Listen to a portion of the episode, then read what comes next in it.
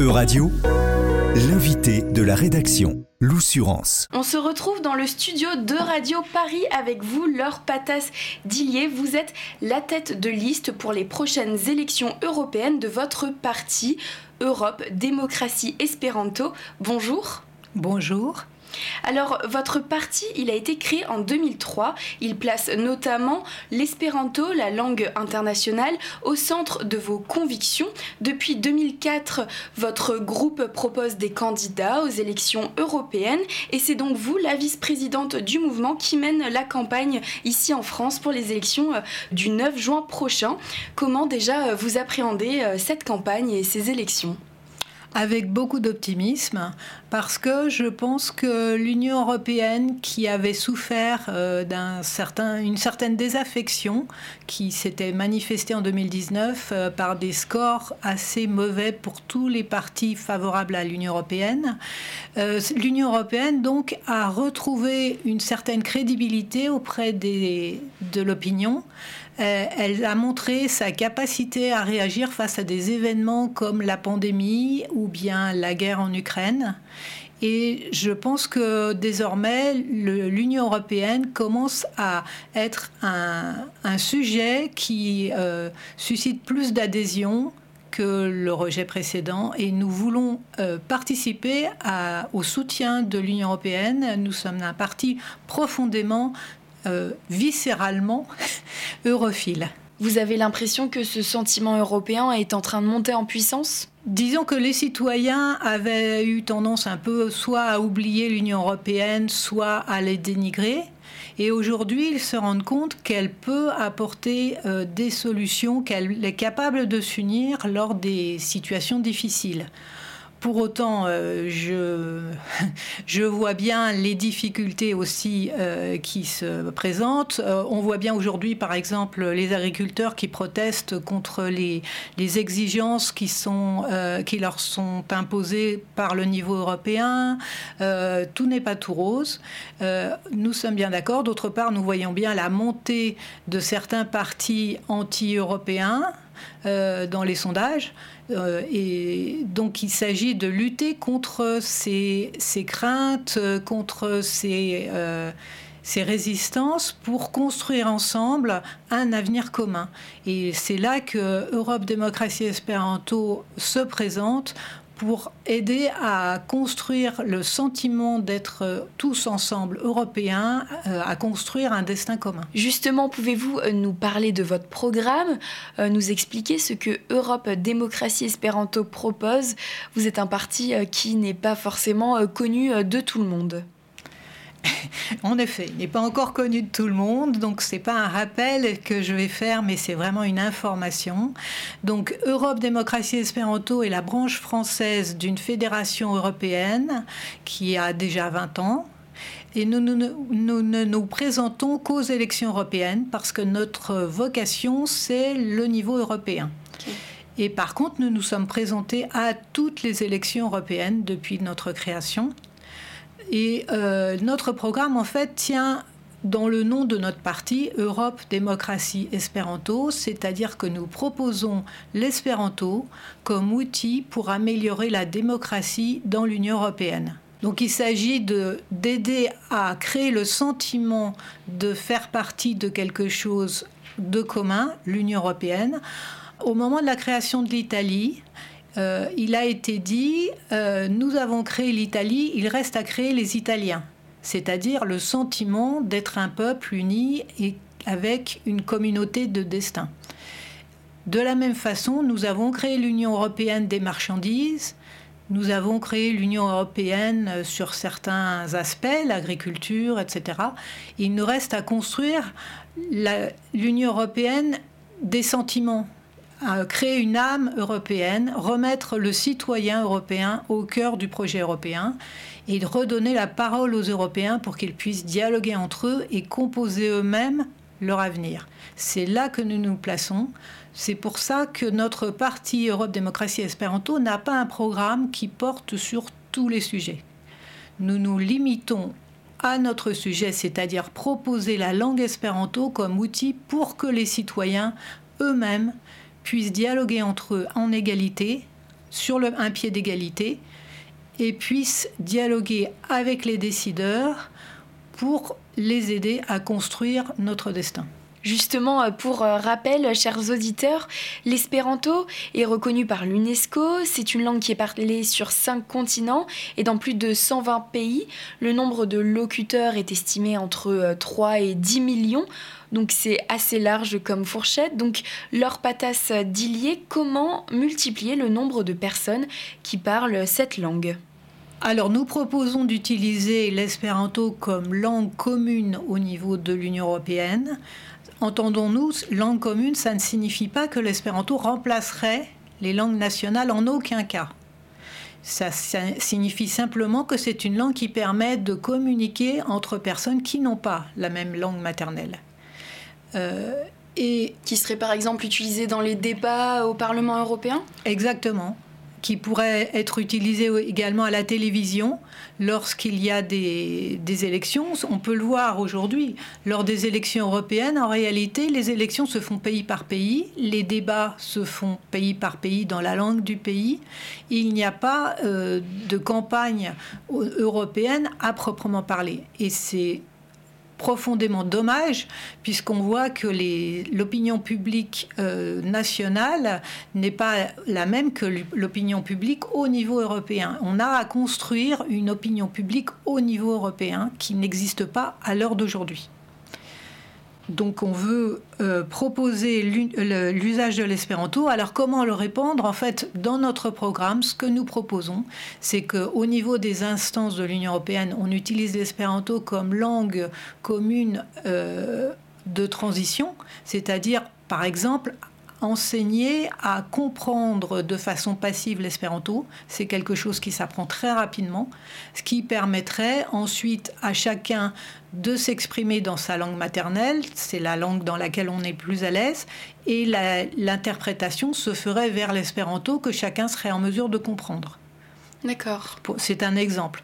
De même, nous proposons également que l'enseignement des langues soit profondément refondu en France. Dans les écoles? Dans les écoles, oui. C'est-à-dire ce qu'on propose, euh, c'est qu'au niveau des maternelles, on ait une, initiation aux différentes sonorités des différentes langues du monde, sans qu'on parle d'apprentissage, puisque c'est l'âge auquel les enfants sont capables de d'enregistrer des sons très divers.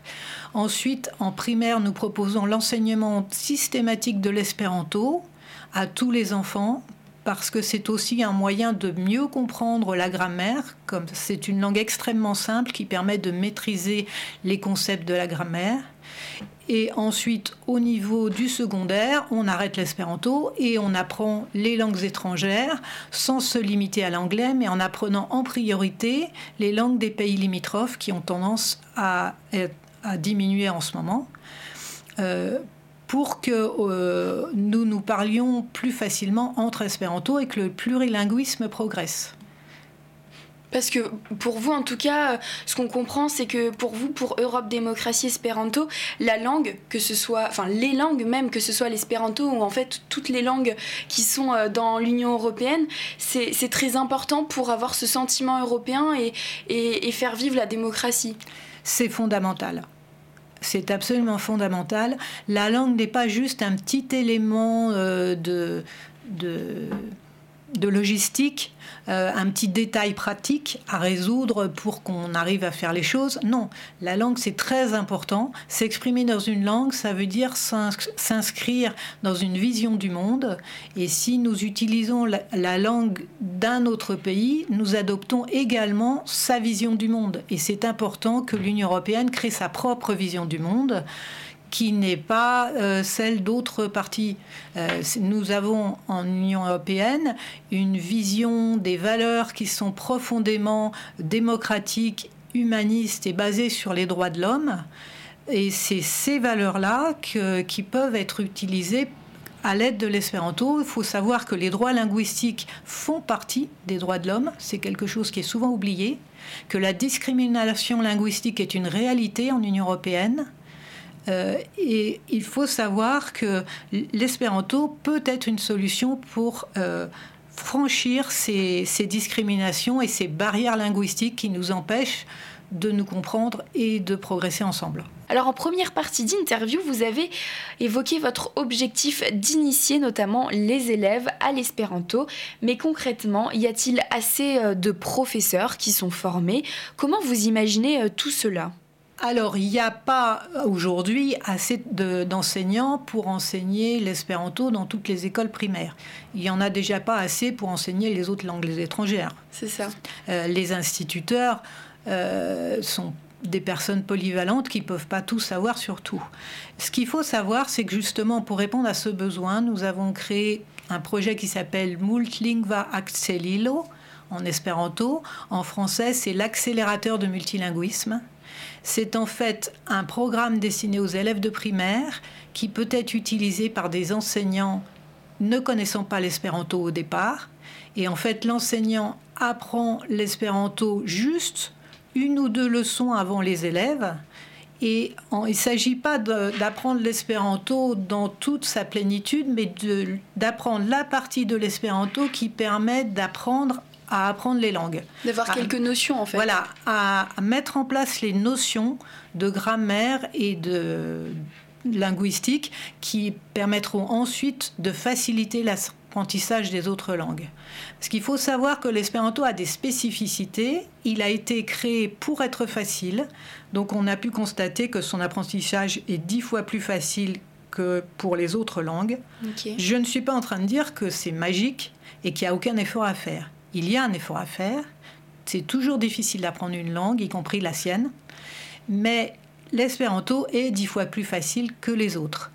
Et d'autre part, l'espéranto, de par sa facilité, de par la visibilité de la grammaire, ça aide les enfants à mettre en place les structures d'apprentissage des langues et ils apprendront ensuite plus facilement toutes les langues étrangères. Et là aussi, ça a été vérifié sur le terrain.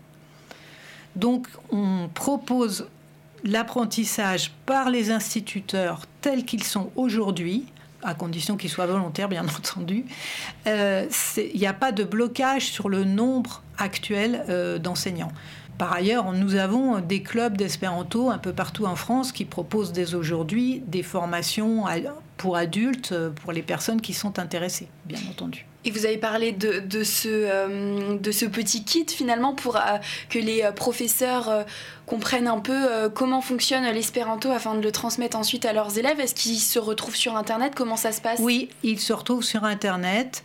il est sur le site Internet de l'Association nationale Espéranto France. Et je précise qu'il a été mis en, en place, mis en œuvre, euh, mis au point plutôt, euh, avec euh, des, élèves de différents pays de l'Union européenne et il a été financé sur crédit européen. Très bien. Et alors, Là, on vient de parler un peu de, la partie éducation de l'espéranto dans l'école. Vous avez également émis la possibilité que l'espéranto puisse être utilisé notamment dans les institutions européennes, au Parlement européen. Est-ce que vous savez déjà combien d'eurodéputés euh, actuels parlent l'espéranto? Est-ce que euh, il y en a qui euh, justement sont plutôt enclins à apprendre ou à continuer de parler cette langue? Alors actuellement, dans le Parlement européen, il y a une poignée de parlementaires qui parlent espéranto. Euh, qui se trouvent euh, en majorité en Pologne, enfin, qui sont en majorité polonais. D'accord, de ce euh, pays, oui, bien sûr. Voilà. En, en, France, enfin, parmi les parlementaires français, à ma connaissance, il n'y en a pas. D'accord. S'il y en a, ils se cachent. mais si nous sommes élus, il y en aura. et et donc il y a cet enjeu de, déjà aussi donc l'amener dans les écoles et de l'amener vraiment dans les institutions. Tout à fait. Mais il faut savoir que, comme je le disais, l'espéranto s'apprend dix fois plus facilement que les autres. Donc euh, d'expérience, quand une personne euh, a mis des années euh, à, acquérir laborieusement un certain niveau en anglais, par exemple, et qu'elle se met à l'espéranto, très rapidement, elle atteindra le niveau qu'elle avait atteint en anglais et continuera à progresser. Donc c'est pas forcément un obstacle de infranchissable. infranchissable voilà. Euh, il y a eu des, des, expositions sur la langue espéranto et le mouvement espéranto qui ont été présenté au Parlement européen polonais, enfin au Parlement polonais par exemple, pardon, et qui a ensuite circulé dans d'autres pays euh, d'Europe de l'Est. Euh, à ma connaissance, il n'a pas été cette exposition n'a pas été présentée au Parlement de Strasbourg. non, il n'a pas été présenté. Ce serait une belle victoire d'y parvenir. et donc, un des objectifs de notre campagne, c'est de faire connaître l'espéranto non seulement aux parlementaires, mais également surtout aux électeurs, et de, faire connaître l'espéranto en tant que euh, comment dire, de solution à un problème qui n'est jamais posé. C'est-à-dire que le problème des langues qui bloque la, participation des citoyens aux décisions, ce problème de langue n'est pas bien posé. Il est en général négligé ou considéré comme résolu par l'anglais. L'anglais, en réalité, ne fonctionne pas bien. Il écarte de facto la majorité des Européens des débats et des décisions. Et d'autre part, il coûte extrêmement cher pour des résultats médiocres. On se rend compte que l'apprentissage intensif de l'anglais diminue l'apprentissage des autres langues, notamment celles des pays voisins. Et le fait que les Français apprennent de moins en moins l'allemand, c'est un dommage à la fois pour, l'Allemagne et pour la France et pour le commerce frontalier, par exemple. Et donc, selon vous, il faudrait peut-être réduire un peu cet apprentissage de l'anglais qui est... Euh, souvent euh, la LV1 pour euh, tous les collégiens et lycéens en France. Et introduire l'espéranto? Non, moi ce que je propose, c'est que l'espéranto soit systématiquement enseigné à tous les enfants avant tout apprentissage de langue étrangère en tant que première langue étrangère. Et qu'ensuite les élèves choisissent les langues étrangères qu'ils souhaitent en essayant de répondre aux enjeux européens du traité de Lisbonne, c'est-à-dire que chaque citoyen maîtrise deux langues étrangères européennes en plus de la sienne. On en est très très très loin aujourd'hui. Même en anglais, les, les élèves de l'Union européenne, et les Français sont dans la moyenne, contrairement à ce qu'on dit, euh, ne maîtrisent pas vraiment euh, suffisamment euh, l'anglais. Donc, l'idée, c'est de remettre l'anglais à sa place. Il ne s'agit pas de le mettre dehors. Il s'agit simplement de le remettre à sa place, qui est une langue nationale comme les autres, et qui ne doit pas écraser, faire disparaître les autres langues de l'Union européenne qui font partie de notre richesse et de la diversité linguistique. Alors pour le moment, vous n'avez pas encore euh, d'eurodéputés au Parlement euh, européen. Euh, quels sont vos objectifs pour ces élections du 9 juin 2024 alors notre objectif, c'est de faire connaître l'espéranto au grand public qui ne le connaît pas bien. Donc faire connaître l'espéranto comme une solution intéressante, comme réponse à un problème qui n'est pas posé et comme un moyen d'améliorer la démocratie, de permettre un véritable dialogue entre les citoyens, entre les décideurs et les citoyens, euh, et d'améliorer le fonctionnement des instances européennes. Oui. Pensez-vous un jour avoir euh, des eurodéputés euh, au Parlement? Notre objectif, notre espoir, c'est que notre parti disparaisse. Lorsque les premiers écologistes ont commencé à s'exprimer sur le sujet de l'écologie, on s'est moqué d'eux. Le sujet paraissait ridicule et sans intérêt. Puis l'écologie est montée en puissance et maintenant vous ne trouverez pas un seul parti politique qui ne se réclame pas de l'écologie et qui n'ait pas d'écologie dans son programme. Nous aimerions que les langues et l'espéranto euh, connaissent le même destin. C'est-à-dire que les autres partis, les partis de gouvernement, euh, ou les partis d'opposition bien sûr, euh, s'intéressent aux questions linguistiques, s'intéressent à la réponse qu'apporte l'espéranto et l'incluent dans leur programme. Et le jour où ce genre ça arrivera, le jour où tous les partis auront un volet linguistique et un volet espéranto, bien entendu, nous n'aurons plus de raison d'être et le parti disparaîtra. Donc notre objectif, ce n'est pas de devenir une puissance politique. C'est pour ça que dans notre programme, nous ne couvrons pas toute la gamme des questions politiques. Oui, voilà, vous n'avez pas par exemple politique internationale. Euh. oui, ou d'autres sujets Bien entendu, euh, chacun des membres de notre parti a ses opinions, mais en tant que parti, nous ne portons pas ce genre de sujet. Notre sujet, c'est de porter les questions de langue, les questions de démocratie et de, et de l'espéranto jusqu'à ce que le grand public se rende compte que c'est un sujet important, que ça fait partie de l'identité européenne d'avoir une langue commune qui protège nos langues actuelles. Merci beaucoup Laure Patas Dillier d'avoir répondu aux questions de radio. Euradio vous a présenté l'invité de la rédaction. Retrouvez les podcasts de la rédaction dès maintenant sur euradio.fr.